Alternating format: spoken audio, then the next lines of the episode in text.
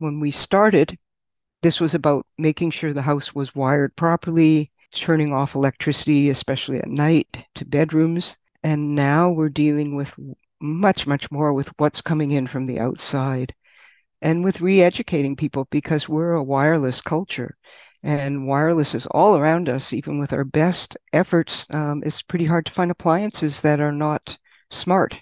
Now, we want a dumb house and smart occupants.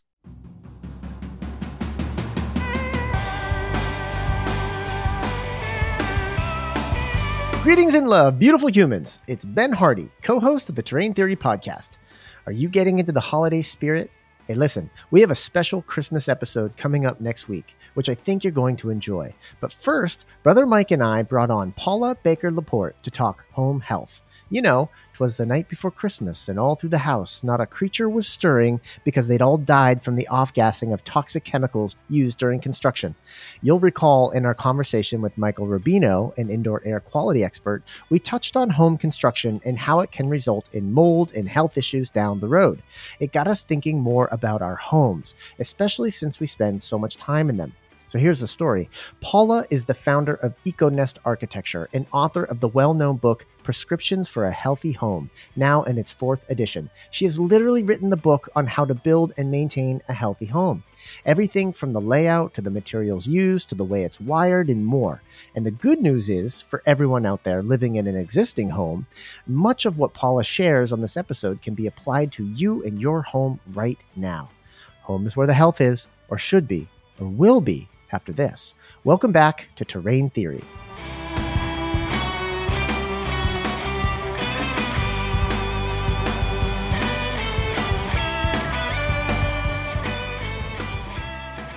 Okay, we are live. Paula Baker Laporte, welcome to the Terrain Theory Podcast.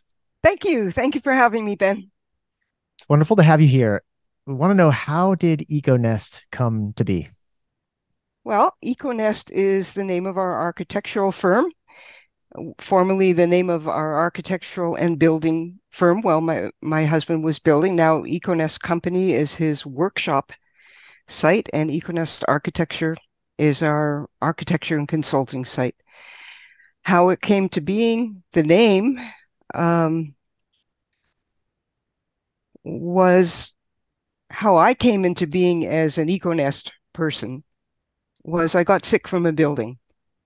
And as an architect, I had no training even in the idea that a building could affect our health, which was typical of architectural education back in the early 80s, in the 70s, and is still fairly typical now. Little bit of health information seeping in there. So I learned, um, I got sick. I went through a long journey of getting better. And along the way, I studied something called building biology or Baubiologie. And it was about building with nature. And I was living in Santa Fe, where we already had natural materials that were revered, like adobe, unlike the rest of the country. And so that was a good background. But I um, then read an article about this guy called Robert Laporte, and he was teaching workshops on how to build using these building biology principles. I went to a workshop, we joined forces, and that's how EcoNest was formed. It's a combination of ecological building and building like the birds, a nest. We always say birds, you know, they don't build more than they need. They build out of the materials in a small radius. They raise sometimes several generations. And when the home is finished, it falls to the ground and becomes fertility for the next generation, living within the cycle of nature. That's a beautiful vision and a beautiful inspiration for the name of the company. I'd love to know when you say you got sick from a building, can mm-hmm. you go into that a little bit? Sure. Um, I moved to New Mexico from Toronto and I moved into a brand new mobile home. That was what was available on the site I was living in. And I had, I began to get pneumonia next year I got double pneumonia, I got pleurisy, just all of these lung ailments. And I walked around feeling a little worse for about 10 years until my doctor, who had been trying to treat me with natural means at, everything she could figure out, nothing was working, became sensitive from a building she was working in because they pesticided it every month. And one of her patients told her about um, chemical sensitivity. She had also, as a doctor, never been trained in this in, in those early days. And so together, we were in the middle of doing her house. She said, Paula, we're going to have to do this one differently. I was kicking and screaming. I was an architect. I was interested in aesthetics and not so much in materials at that time.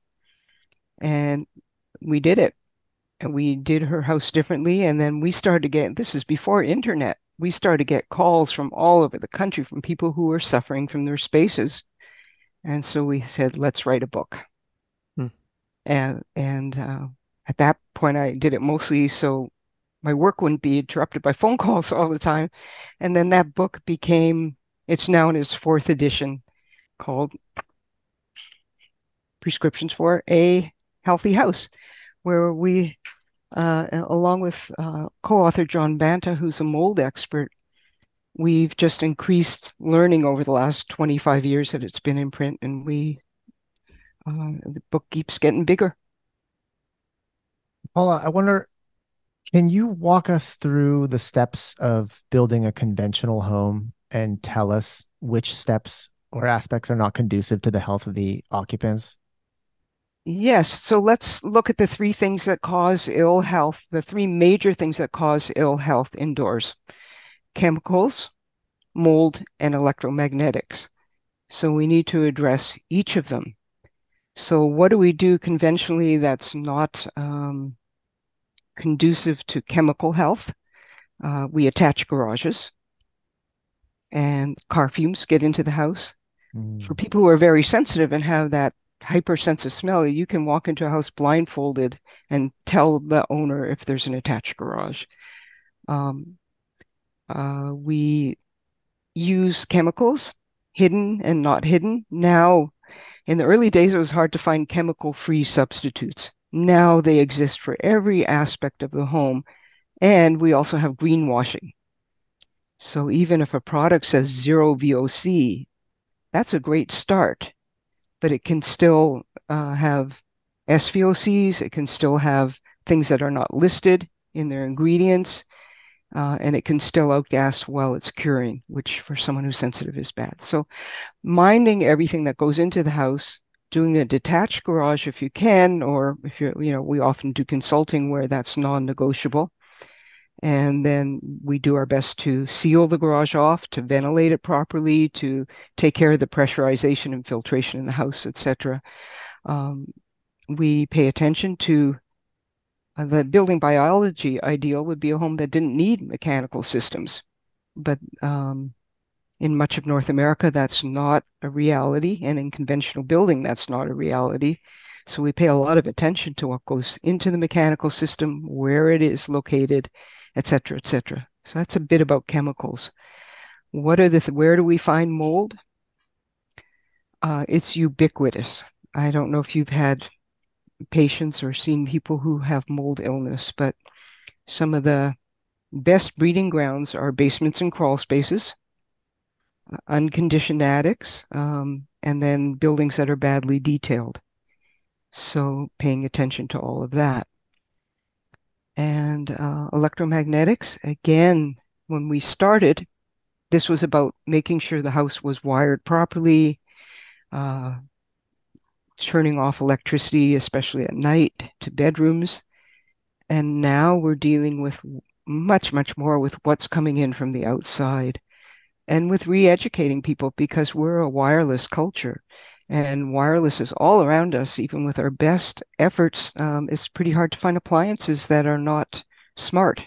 Now we want a dumb house and smart occupants.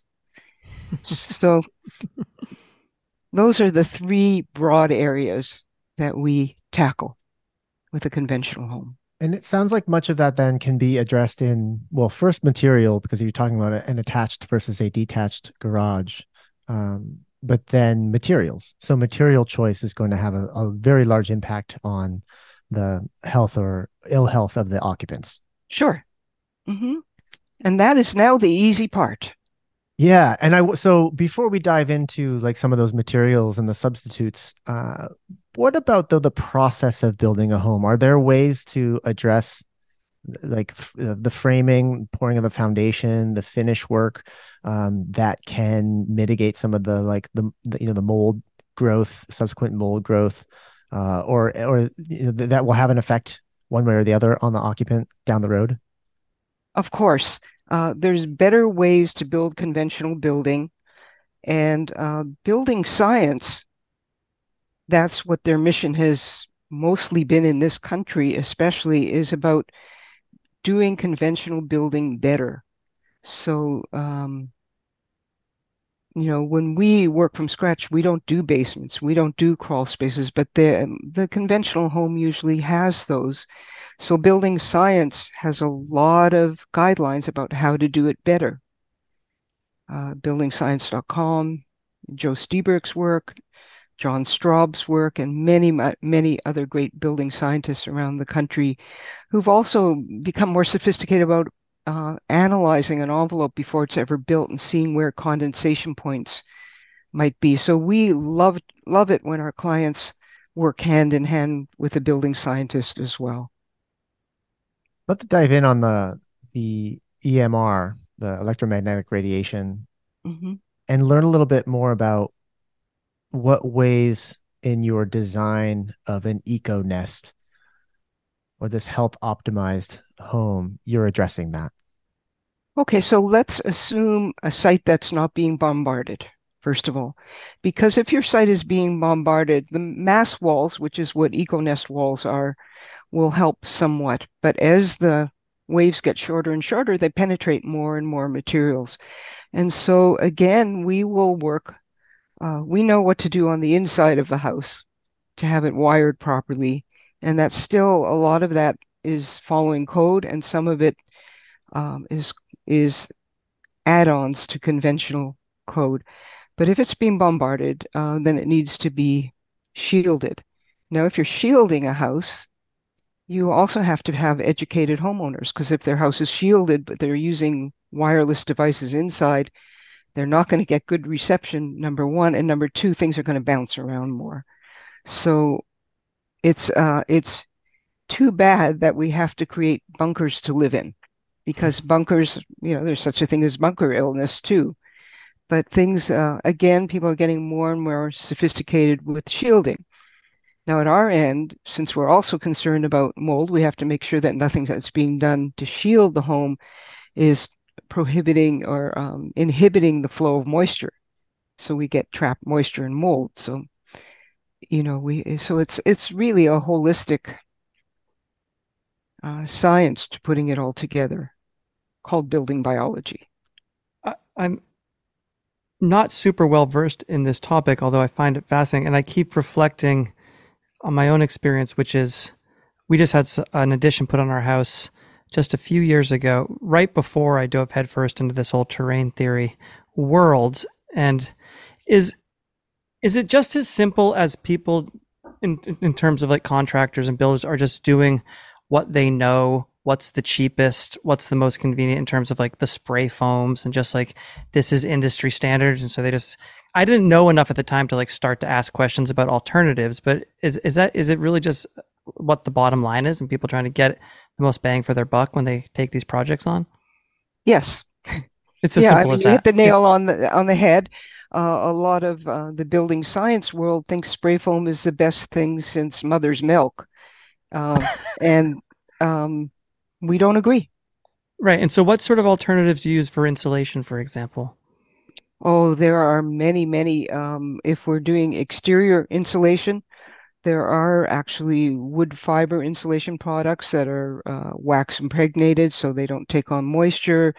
There's um, foamed glass, which is actually recycled glass that's foamed up to make a sheet good. Hmm. Um, there's wool insulation. There's safer fiberglass insulations. There's um, mineral wool insulation. So all of these are readily available. Um, is, is there is there a considerable price increase when you go that route? It depends what you're trying to do. Yeah. Um, you know, the in- insulation itself is fairly inexpensive. You know, the Yeah. kind you put in the wall. Um, the kind of board you put on the outside, to tell you the truth, foam is not cheap either. Sure. So um, the the goal of of putting foam on the outside of a building, of stopping thermal bridging, etc., is is a worthy goal. But uh, as building biologists, when we design our own buildings, our goal is to make a wall that's um, robust enough that it can be transparent to to vapor without requiring plastic sheeting.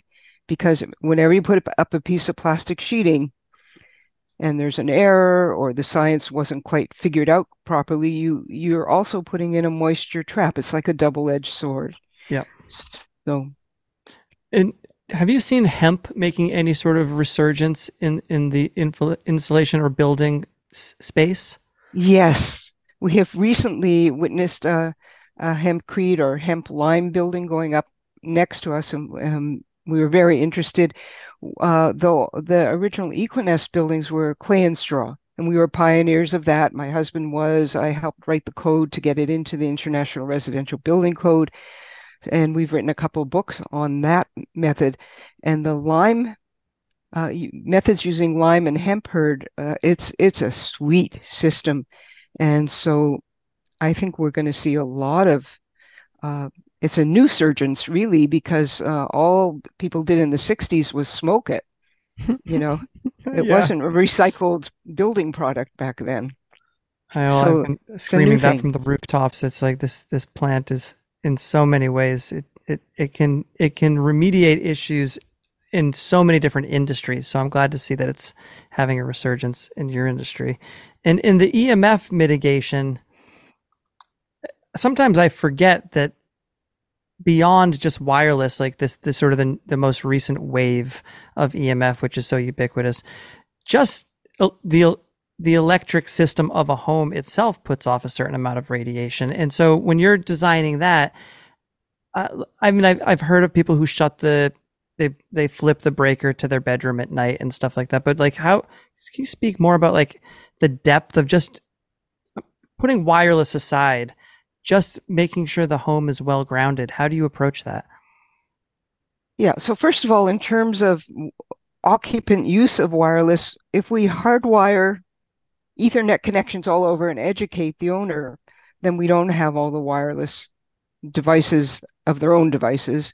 Yep. Um, one big thing, believe it or not, is just to make sure there's no code errors, uh, because and to, the only way you can tell if the home is delivered error-free is to measure, because you can have a perfectly wired home and a nail can get driven through Yeah. a wire, and then you'll have a, a, a big source of magnetic fields. So we're looking at magnetic fields and electric fields, which are two different fields at the at the uh, household level at the that 60 hertz.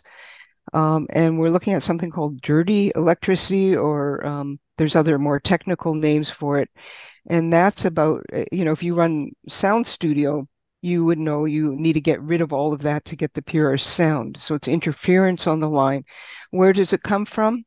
Unfortunately, from things that we now need in our homes, variable speed motors, wiring errors, um, and many other things. So um, measuring and mitigating that takes expertise. Um, and you know, if someone is highly, highly sensitive, and there are people who are this sensitive, we'll put everything in metal conduit because Yeah. the small amount of electric field affects them. Most people don't feel that, but it's such a simple matter to have a, a switch or a remote control to turn off the electricity to bedrooms at night. And then simple placement things. You don't put a refrigerator or an aquarium back to back with the bed because the magnetic fields from the motor, anything motorized, Right. will have a magnetic field, will go right through the wall uh, to that person's headboard usually. So, like, just like whenever you're in a hotel room, I always know I'm back to back with the entertainment center. I don't sleep well in, in uh, although I'm not highly sensitive, I do not sleep well in hotel rooms. Yeah. So sometimes it's not necessarily, I mean, some of the design stuff is kind of common sense, like you said, like don't put the refrigerator behind, next to your headboard. but also it's just making sure that what's been done has been done correctly and that it's remained Mhm. that way. Like so, some up Mhm. some upkeep can go a long way. Yeah, and uh, another simple thing is doing the circuits so that if you choose to shut off your bedroom, which is a wonderful idea, Yeah. that circuit doesn't have a, a life support like a smoke detector attack, attached Right. to it. Right, right, right, right. And that would, but that's the type of thing that you would do on a new construction project, like from the ground up. Absolutely, yes. Right. Great. Thank you. Paula, in your in your research into EMR and your husband's research into EMR, what were you discovering about its effects on the occupants? Most of what I've discovered about effects on the occupants comes from dealing with people or having clients over the years who are highly sensitized. And so that can it can range from migraine headache, brain fog, um, uh, not sleeping well, um, all of those uh, less subtle symptoms to very subtle, subtle um, things that you know people who have subtle effects. Some people say we are all equally affected. Just some people are more sensitive. It's the same. I feel that same way about chemicals. That Yeah. formaldehyde isn't good for any of us to breathe in, even if I'm the one who reacts right away. Um, and mo now going one step further to not having a house that's harming you. You know that eh, eh, you ever walk barefoot in nature? Oh yeah, we're big and fans. yeah, and you're grounding, right? So imagine being on your house and having an earthen floor in your bedroom, Mm. and that is on the ground. Um, we have it. I highly recommend it. Uh, earth floors were a tradition in New Mexico, long not in common use anymore, but still the craftsmen existed, and um, you know you could see them around. And what does that look like? What does that look like? Is it literally just a clay floor or something along those lines? It looks beautiful. It's um, but what it more than looking, it feels beautiful. So whenever anyone goes into, you know, I, we always show our house around, Sure. and if anyone's about to enter the bed bedroom, they already have their shoes off. I recommend that for every house. I ask them to take their socks off too, Hmm. so they can feel, you know, there's um. So these are the subtleties in nature. You know, there's nothing that's paved. There's nothing that's just flat underfoot. And and when you have a floor that's just subtly softer and undulating, your feet come alive because that's what they're they're designed to do, is um, move around like that. And so we're we're designed to be in nature. And so that's the promise of um, a new biological home. So are are basements out of the picture in a in a in one of your designs because it removes you that much more from the actual surface of the earth? Um, we, I'm trying to think if we have designed a home with a basement in the last 20 years, and we have not. Right. Uh, um, and part of that is, um, you know, I have to say in all fairness, if you're living in Toronto or up in northern Canada and you have to go down seven feet to hit the frost line, you've already dug the hole. Um, but in the places I've lived out, you know, people say they want a basement, and I ask what for, and they say, well, to store our stuff. And um, you know, simple math will tell you you can build a storage shed or rent a storage shed or whatever for fraction of the price. Right. So it's an easy sell in a in a more moderate climates uh, where I have lived. Yeah. Doesn't mean we don't have winter, but we don't have to go down eight feet. We have to go down two feet. Sure. So your the earth floor in in your home, what is the actual? It's not it's not grass. Is it, it's not turf? No, is it that no, no. No, it's it's a mixture of clay and sand. Okay. Um, and um, we don't put any cement in it, but uh, the clay is the binder and the sand is the body. And then what makes it walkable, washable, vacuum cleanable, uh, move furnitureable, what gives it the hardness is natural oils.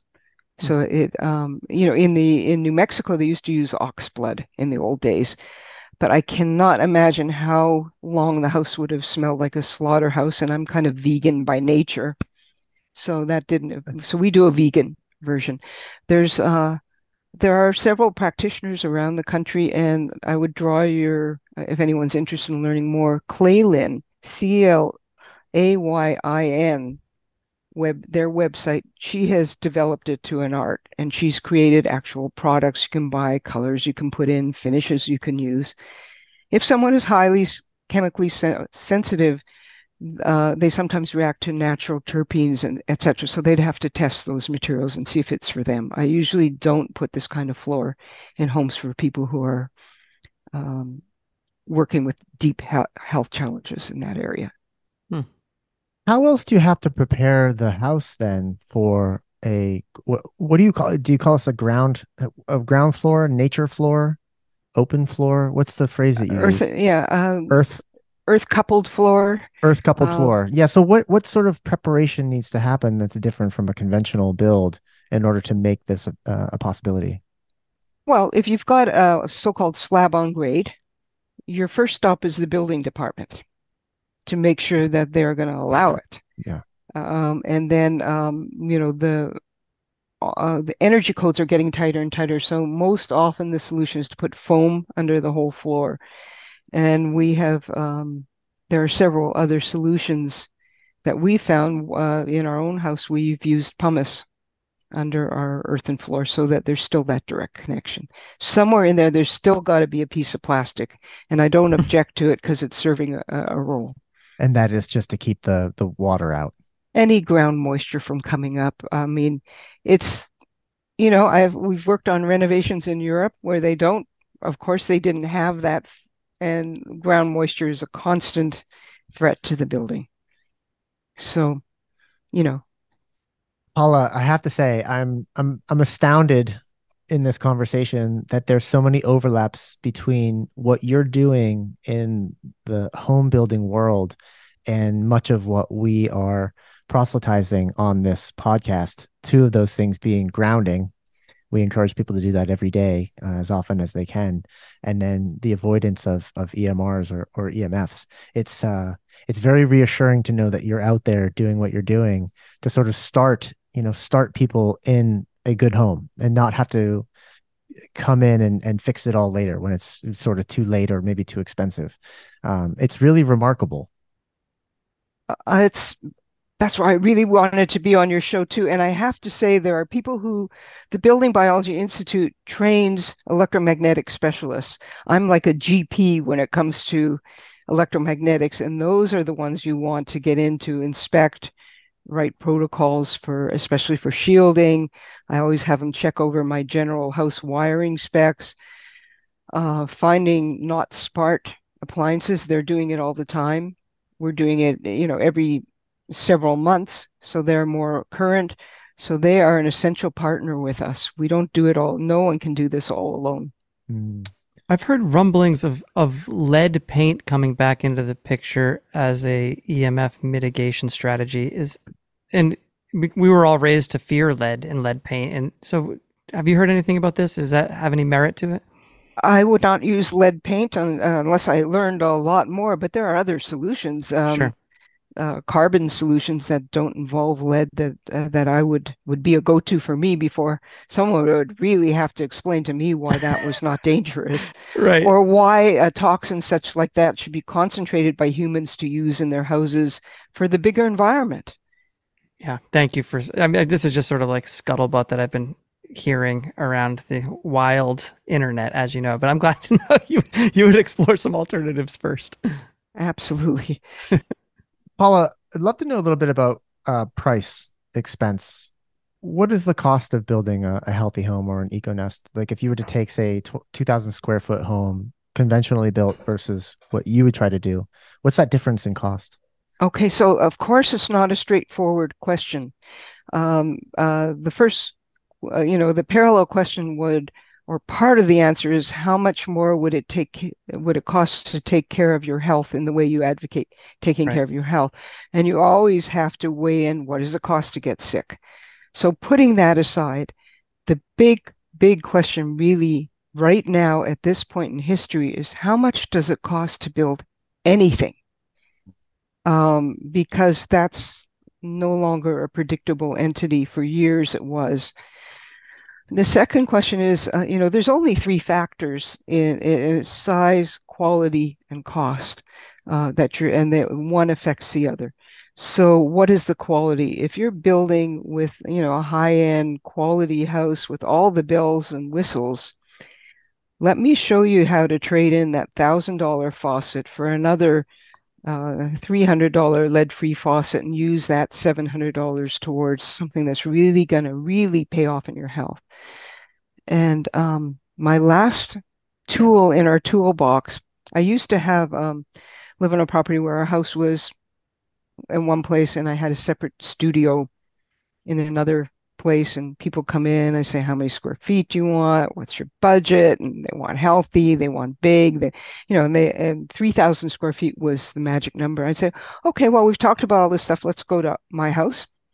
And we take a little tour and they'd say, how big is this? And I'd say 1,400 square feet. And they say, but we only need one more room than what you've got. And this feels good, you know, because now they've felt what a difference it makes to be in a healthy space.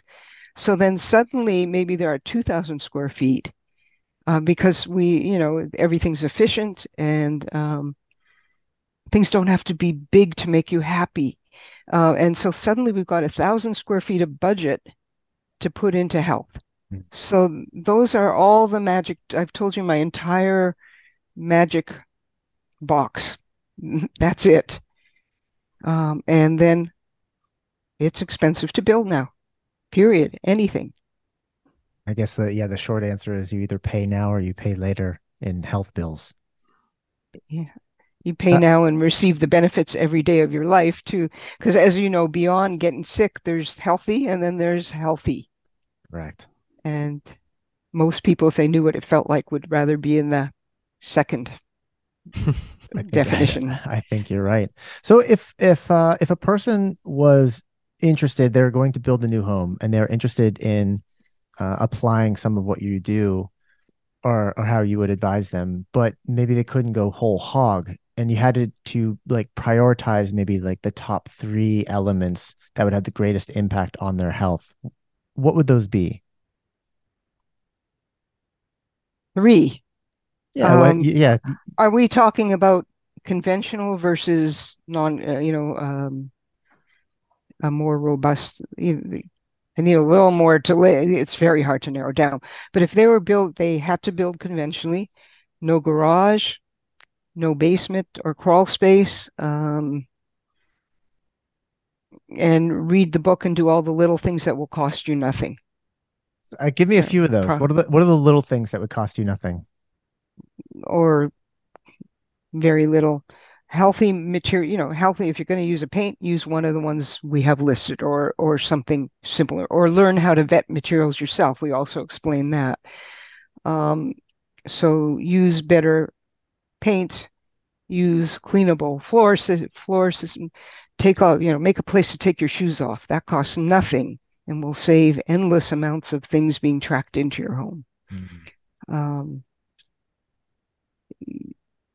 I got sidetracked can you tell me again what the question was? yeah, just if, if, you know if a person had perhaps like limited budget to make all these changes, or just wanted to focus on like the, the you know the top three things that would have the greatest impact on their health. They couldn't go whole hog, but they're willing to apply a few of them. You mentioned don't have a basement, okay?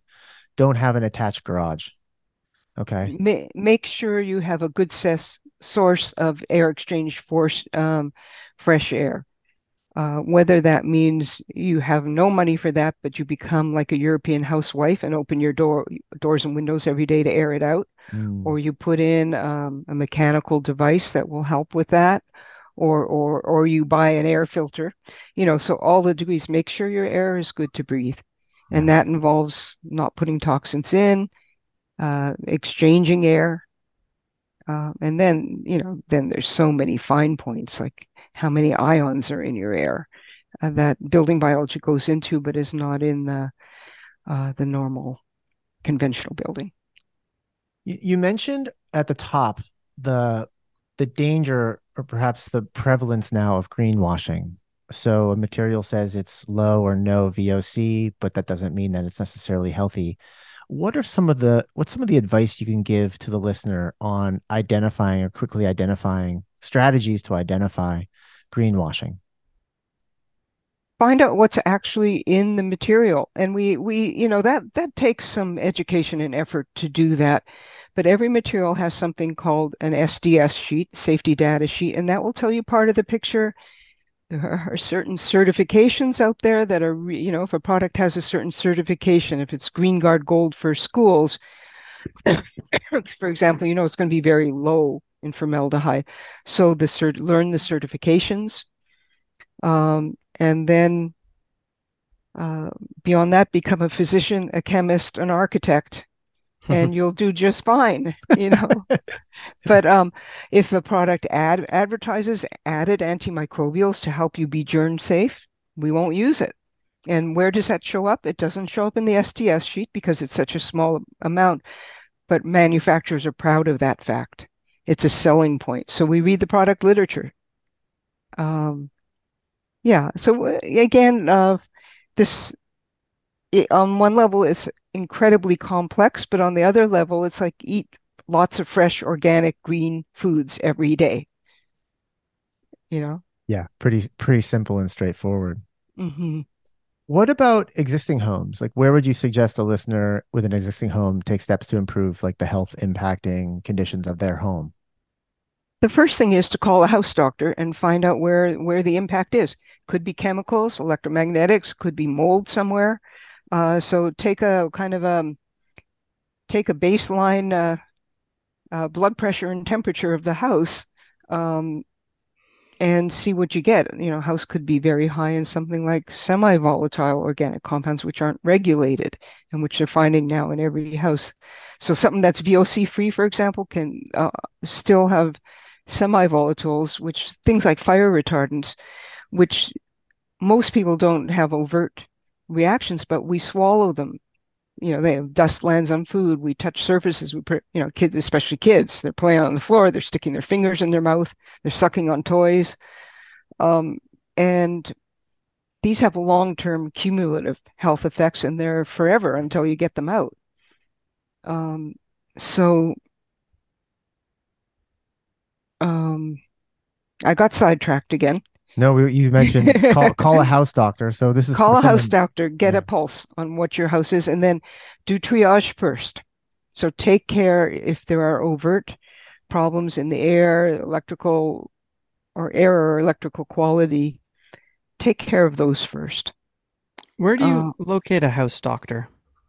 Uh, well, the building biology site is where yeah. I always go when someone calls me from another part of the country. There's yeah. a find an expert page on there. Mm-hmm. And you can see who's in, you know, there aren't enough to go around. So often, uh, you know, if someone's calling from LA, they're lucky. If someone's calling from um, backwoods of Tennessee, they're in trouble finding someone without importing them. Right. It's it's so funny just it just to state the obvious that we're still up against so much of so many chemicals that are just ubiquitous in our homes even even despite very aware people's best efforts. It's just such a uphill battle. It's amazing yeah. that we're we're still faced with with like you said the children's toys or the the fire retardants. They're just part of business as usual. Yeah, it's no no more astounding than um, some of the pharmaceuticals. The, you know, um, all of it has its place. So I don't want to be disrespectful, but when you read the side, you know, I, I've um, it, it's so ubiquitous. When I became 65 and got in the Medicare system, I filled out my paperwork and handed it into the front desk and they say, "Oh, wait a minute, you forgot a page. There's nothing filled out." And it was the page where you list all your medications. and I said, "I'm not on any." And they said, "You're kidding." you know that. So you've got this. We both we all share the same uphill battle. But the you know we live in an age where if you want the information, it's there. Right. So that's that's the beauty. And I, I wish everyone knew they could have this. So thank you for uh, for letting me spread my word to your audience. I, I really appreciate it. It's so important, and it, and so much of it is is empowering because it's it's do the due diligence, you know, buy the books that are necessary that have the resources and, and just, and it, it's just hours out of your day, but it's, it's only will reap rewards. I mean, that's what we found doing this podcast. It's, it's just due diligence. Mm-hmm. Well, Paula, speaking of your health, let's ask the question that we ask uh, all our guests. What are your non negotiables, the daily habits that you do to tend to your terrain? Thank you. Um, for myself, there's two um, two things that are, well, three things that are key. Uh, living in a health that nurt- nurtures me, eating a, a diet that nurtures me. I grow a lot of my own food all summer, and exercise. So for me, that's what keeps me as healthy as I am. Yeah, that the the concept of a house that nurtures you. I don't think that's one that I've ever pondered, but it makes such perfect sense, doesn't it? Mm-hmm. It's Mhm. not just shelter, right? It's not just a roof of your house. You want that home to nurture you. Mhm. Yeah. Before we before we wrap up, I I did wonder about when you're designing, how much does um like sacred geometry or just like non right angle, non square spaces come into the design? Have you do you start to implement, so to speak, outside of the box in, in that regard? Well, I've always had a great interest in the various um, sacred systems of design. I, I've uh, learned um, both Vastu and uh, biogeometry at a, at a bit of a deeper level. They all contradict one another. um, uh, and uh, Vastu is very much based on very precise on the cube as the sacred shape, and very much based on um, customized. It- it's very uh, very strong mathematical geometrical system based on uh, the moment of birth of the female head of household. That's so that's how detailed that one gets. I have had the privilege of working with uh, feng shui practitioners from, and there are different schools with different solutions. And biogeometry is an Egyptian system that's current now that teaches you how to measure space. So I've had that privilege too. The founder of biogeometry was kind enough, uh, Ibrahim Karim wrote a very beautiful essay in my book. Throughout the book, I have essays by specialists in the various fields, electromagnetics, um, in his case, biogeometry, building science. So you can get a taste of that. What's your personal opinion on it? Mm. Well, we live in a Vastu home that uh, you know, because my husband was building it, we could build to the 16th of an inch that it requires. I Mhm. don't uh, do that as a, a profession because most it's not accessible to most people in this country. In India, it's kind of second nature. Um, and life is good. Uh, but I would say above all else, for me, applying the principles when I when we Robert and I built our first house together 26, 27 years ago, we simply applied the principles of building biology. And then the feel of that house was like nothing I had ever experienced, maybe in Europe and being old in old earthen, older earthen or stone buildings. But then that's when I um, I took on an interest of teaching building biology because I had to go back and rethink those principles in a new way because they were working and I didn't understand why. But excuse me.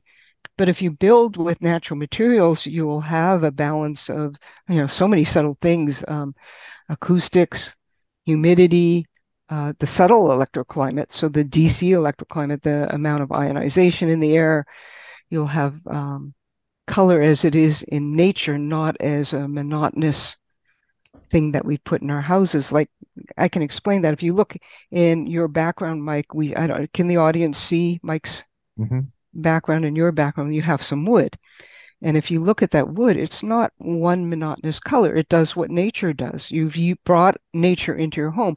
It has knots. It has various hues. It has various colors. And if you haven't sealed it with varnish or something that makes it plastic, you'll have some breathability. So it will take on humidity. You'll never get a, a shock touching it because it um, balances ionization, whereas you would probably if you touch some of your uh, metal objects. And then look at the paint above it. It's uh, it's an exercise in monotony, visual monotony, and humans are not designed for visual, audio, taste, any kind of monotony. And um, it, now contrast that, and maybe you can see, maybe you can. It's pretty subtle. The walls behind me are natural clay plaster, and they have um, uh, mica in them. So there's lots of hues, and um, I don't know if I can turn the camera on it, but um, so there's a whole different thing going on. It's sorptive of sound, it's sorptive of moisture, and it won't um, accumulate or cause mold. It helps prevent mold because it takes on moisture and gives it off. It just works with the climate. So um, that, uh, for me, applying those principles to a space of course you want good architecture you want uh, but many of the principles go into the basis of good architecture you, like you don't just want light coming from one direction because then you have glare and glare is not uh, uh, it can be found in bad situations in nature but not in um, benign ones. So on and on and on and on. I, I could talk for days but i know. Well it's it's great. and it it sound, as i hear you um you know expound on your expertise it it sounds like there's there's an awful lot of what i would call permaculture principles involved in what in your work. And yes. which is and really what is permaculture principles but it's it's just the common sense approach to doing something. So thank you for championing and getting us back to back to basics. Yeah you're welcome. Paula final question. Where's the best place for the listener to learn more about you and your work? Well, we have a website, econestarchitecture.com, and uh, the book is widely available. You know, it's on Amazon, and we sell it on our website along with our other EcoNest books. If this podcast broadcasts before Christmas, we have a Christmas special for getting those books on the site now. Um, Amazon sometimes puts it on sale, and it's in Kindle. If you, you know, it's a big book, so it's kind of expensive, but the Kindle version is very uh, attainable to anyone. Uh, if you're in Ashland, Oregon, call us up because I want you to come and feel our house. Um, definitely sure take you up on that. Yeah. Make sure your feet are clean because you'll probably end up with your socks off. Noted, noted. Well, Paula, we appreciate all the work that you're doing, and we appreciate you coming on and, and sharing that work with us and our listeners. So, thank you for joining us on the Terrain Theory podcast. Thank you. Absolutely my pleasure. And thank you for the work you're both doing too. It's really appreciated and needed. Thank you. the pioneer room. The after party, the after party in the pioneer room. You are in the it's an after party. In the pioneer room. Yeah. Welcome, everybody. And welcome, Mike. Oh, what happened, Horsey? What happened, Trusty? that was special. Yeah. I feel totally dumb for. I mean, I also, as as you guys know, often fly blind heading into an episode, but I wish I did a little bit more homework because I felt like I, I I didn't do her justice with her expertise and uh, willingness to share her her gifts with us. Nonsense, Michael. You were possible, Mike, through and through. well, you know, you bring your, but we bring our life experiences to these conversations. So, so even absent research, we have at least our life experiences to draw on and put before the the guest and say, "Hey, what, can you make of this?" Yeah, absolutely. It's funny because we live in a, a, an old house and we have such attachment to like the nostalgia and the charm of like an old, you know, anything old, and uh, but it it's starting to like become more hard to avoid like the the many health problems inherent in an old house. And it really it's ground zero it's ground zero. It's like you said, we spend 90% of our time. We have to work hard to get ourselves outdoors. We're just, we're inside. Yeah. Uh, I, I, I'm still, I'm still, I'm smitten first and foremost, but the fact that grounding and we just talked to Joshua Greenfield and joked with him about pulling up his floorboard so he could just be standing on the earth in his home.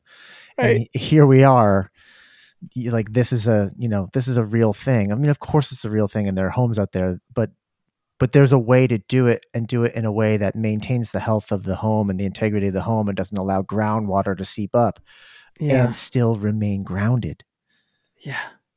And It's like that's that that's living the dream right there. that is living the dream so you have all your your you know you, either you have a house that's just simply one story or all those important rooms where you're spending so much of your time on the ground floor so you get up in the morning and you're putting your feet on basically the bare ground Ah, and Imagine I that. love that she asks her guests to take her sock their socks off. That is just the best. yeah yeah and the concept too just taking things like 10 steps further to this isn't just about like meeting your basic needs but a home needs to nurture you. And and it's all wrapped up no pun intended in the name of their company econest. You Yeah. know what does a nest do for those baby birds? Like it's there to nurture them. It's where they're growing. And that's what you should continue to do in your home right? And for generation after generation and then when it's reached its end it just gets recycled. I mean god it's just so simple. And it's all it, it's so Quinnian too isn't it? Yes. The very like the very concept of the eco nest and everything that she's doing in the world of building you look at beyond civilization and quinn saying well i don't have all the answers.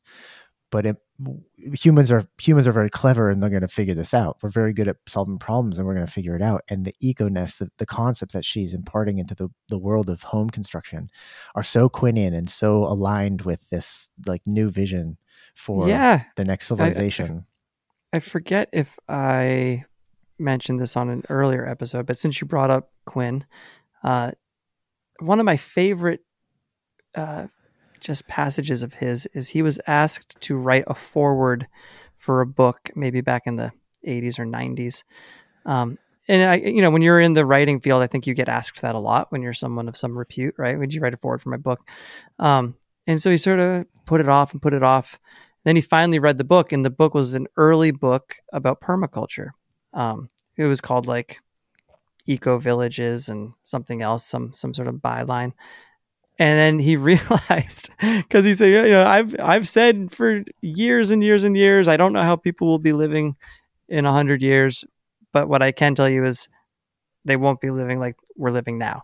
But now I can tell you, I do know how they'll be living. They'll be living like the people in this book, yes and that's it's the permaculture principle. Yes. It's just the common sense, natural, nurturing, working with the elements uh, way of of setting up life. And now just apply it to every aspect the home you live in the buildings your the way that you take care of yourself Yeah, and grab- I've been thinking about my permaculture design as like what happens outside my house, but like it should apply to what happens inside my house. Duh. yeah first and foremost Yeah, first Um, and foremost. folks there was a funny moment after we stopped recording where paula asked is it is it true that uh was it pasteur's last like dying words were uh, and then yeah I like happened to be wearing the very shirt that we have on the website uh pasteur's final words alleged final like deathbed words the germ is nothing the terrain is everything. Uh so wow she is she is in this terrain space and maybe didn't even know it by name or where in her space. One of the Yeah, no- Well, she's a space designer. Um, I like the the way she phrased it though when she was just ad libbing. The Pasteur quote was, uh, "Didn't he say something like it's it's all the field? It's all in the field." it's all the field yeah which is sort of cool because it it the the field can mean a lot of different things, right? We can tend to think of it as as sort of like the energetic field, or maybe we think of it as just like running through the grassy field, but it it sort of encapsulates it all. It certainly encapsulates all the terrain. it is beautiful maybe Yeah. we should adopt it Yeah, the we, field. we can rewrite history no, actually this is what Pasteur said yeah, it's all in just the say field we'll just put it in French, and it'll no one will second guess us. um, I, th- I do think there's something funny about calling a house doctor. Yeah, you know, we spend so much we spend so much time like, not maligning doctors at all, not at all. We have uh, massive. They need a rebrand. They, yeah, they possibly need a rebrand.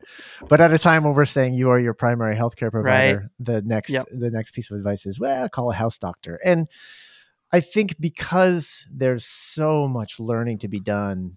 I mean, I think there's a lot of intuition that comes into play when you're dealing with yourself and your own health. And so we, when we say like you are your primary healthcare provider, okay, let's just talk, you know, listen to yourself, gut gut instinct, intuition. But when it comes to this, so many of the details and nuance around indoor air quality or indoor health, home health, I think maybe in this regard, yeah, like you should be learning more about it, but also maybe call a house doctor. It also sounds like a, a an opportunity for folks out there of, of uh, a field you might want to get into because it sounds like the supply and demand is, is would be on your side. Yeah, agreed. Um, so that's going to be definitely a step for me to take is uh, get a get a house doctor in because my house is is fairly old and it's a little Mm-hmm. unique and um, yeah, I don't. She she did say that sometimes those details can be missed. Uh, the detailing of a of a new home construction, and I imagine there's a there's a bit of that going on in my house. So, but it's also it's also just you don't want to be living ignorant. I also like to remind ourselves that just opening the goddamn windows can be, can be a big deal. Yeah, get some fresh air in there. Yeah. Um, what uh, what steps are you going to take? Do you have anything in mind? Because I know there's one immediate one for me and one that I don't do, but shutting off the circuit breaker to my bedroom. Yeah, I know. I'd like to crack that code too. I don't think it's that complicated. We just had the addition put on, and the addition is our bedroom. And so I, I think because of that, there's probably a specific breaker that goes to the addition. Yeah, separate circuit. So I'm going to look into that. It's funny. It did make me think. You know, I I grounded our bed. Right. I ran some. I wrapped some copper around our mattress and ran the the copper uh, out out the window and hammered in a pipe and blah blah blah. You guys have heard me talk about that. But I also failed to realize like it's so stupid that like uh, when we bought a new mattress a few years ago, it came with a free like adjustable base, right? So you can like turn your bed into like a a lazy boy, you know. To, but that's fucking plugged in. It's like yeah. like duh, like maybe we don't we don't never. I think we used it like a couple times when it was brand new because it was a novelty. I have not used it since. Pl- I got to unplug that. My my bed is plugged in. There's a motor. Is what I didn't even I failed to realize. Unbelievable, Michael. It's like stupid shit. Yeah. That it's like yeah, my bed's grounded. No, it's not. You're sleeping on a motor. actually, you're dumbass. it's like the reverse. You're plugged in. Yeah. I'm plugged in. Uh, was there ever a time in your life where you had a TV in your bedroom? Hmm. I don't. Probably when I was a kid, maybe like I had a little hand me down like six inch screen or something for a season or something, but not not really. Yeah. TV was always sort of relegated to like the basement or the living room or something. But yeah, of course, in the age of the the laptop, I guess all bets Uh, are off. Yeah, it's true. Uh, it amazes me to to know that there are still folks out there who might watch TV like in bed, like the final thing that they're doing, or even the thing that they think is putting them to sleep, is Yeah. is a television show, and it's, uh, yeah, a little bananas, but you know, to each their own. Yeah. In fact, again, with the new construction in the bedroom, there was one of the designs had it so that we could mount like a TV on the wall opposite the bed, and there was an outlet put like halfway up the wall for that purpose, which uh, has not been used for that purpose. But it is interesting that that's, that was part of like the original designer's concept. Like, surely they're going to want a, a six foot TV on this massive wall. Yeah. You two are like the last people who would probably want that. No, there's a, a massive bookshelf there. Possible, Mike. Um, Yeah. What Or- about you? What, what what were some of maybe you already mentioned, but what were some of the Well, I I, I, recall I recall uh, Sarah Kleiner, the uh, carnivore Yeah. yogi, and she was she was on. This is what she's been doing for a long time. I mean, she had like EMF blocking paint on her walls, yeah and was all over turning off the circuit. You know, the circuits at night. exactly She's you know she's living this. Um, but this is just you know this is again this is just root cause. Like let's let's get there at the very beginning. i'm glad i asked that question about lead paint because that, that's just one of those like things you see on instagram and it's sort of like in the conspiratorial like that's you know they made us all fear lead paint but really it's our savior we should you know we should be using it because they saw the emf thing coming and they wanted us to get it's like fuck she's like there's 20 other things that you can use to to do the same job it's like it doesn't have to be we get like very hyper focused on the on the conspiratorial elements of and there's you know doesn't all come back to the lead paint conspiracy. Yeah, we It's don't I was have- glad to get to quash that one. You know? We don't have to do like the opposite of everything that's Exactly. exactly. Because we've been taking a lot of steps in just weird directions, not even backwards, just like, what are we doing? exactly. Yeah, yeah, yeah, yeah. Yeah. Um, well, folks, nothing you heard here should be taken as medical advice, as neither Mike nor I are medical experts. Remember that you are light, you are love, you are not designed for monotony, and you are your primary healthcare provider. Thanks for tuning in, and we'll catch you on the next one.